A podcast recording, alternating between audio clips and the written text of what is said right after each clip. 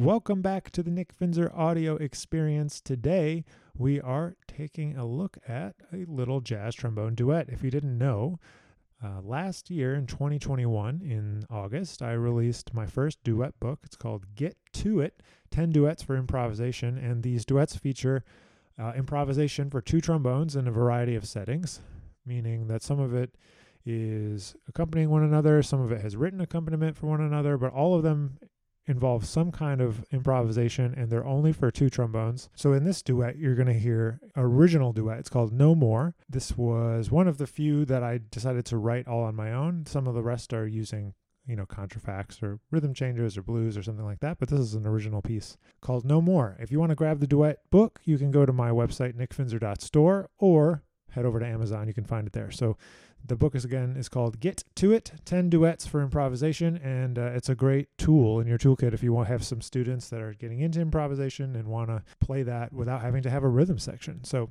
this is also a lot of fun to put together. So I hope you enjoy No More, and of course, thanks for being here, and we'll catch you in the next episode.